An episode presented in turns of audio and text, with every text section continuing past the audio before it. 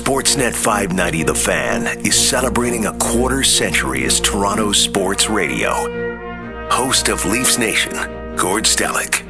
Todd Macklin was producing, and Todd brought me in on NHL trade deadline day. And we were the only people doing it. Sportsnet wasn't launched, uh, the score wasn't launched, TSN really wasn't on it in a big way.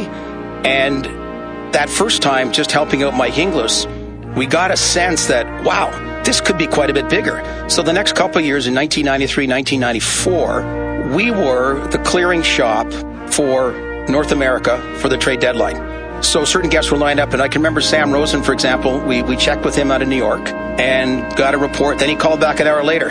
Gordy, Tony Amonte's been traded. Bang. Darren Pang got him. He got a trade about something. Now, two, three years later, all these guys were employed on trade deadline day. But for a couple years, it was unbelievable. Come to Papa. Thank you for making us a part of Canada's incredible sports history and its future. Celebrating 25 years. Sportsnet 590 The Fan.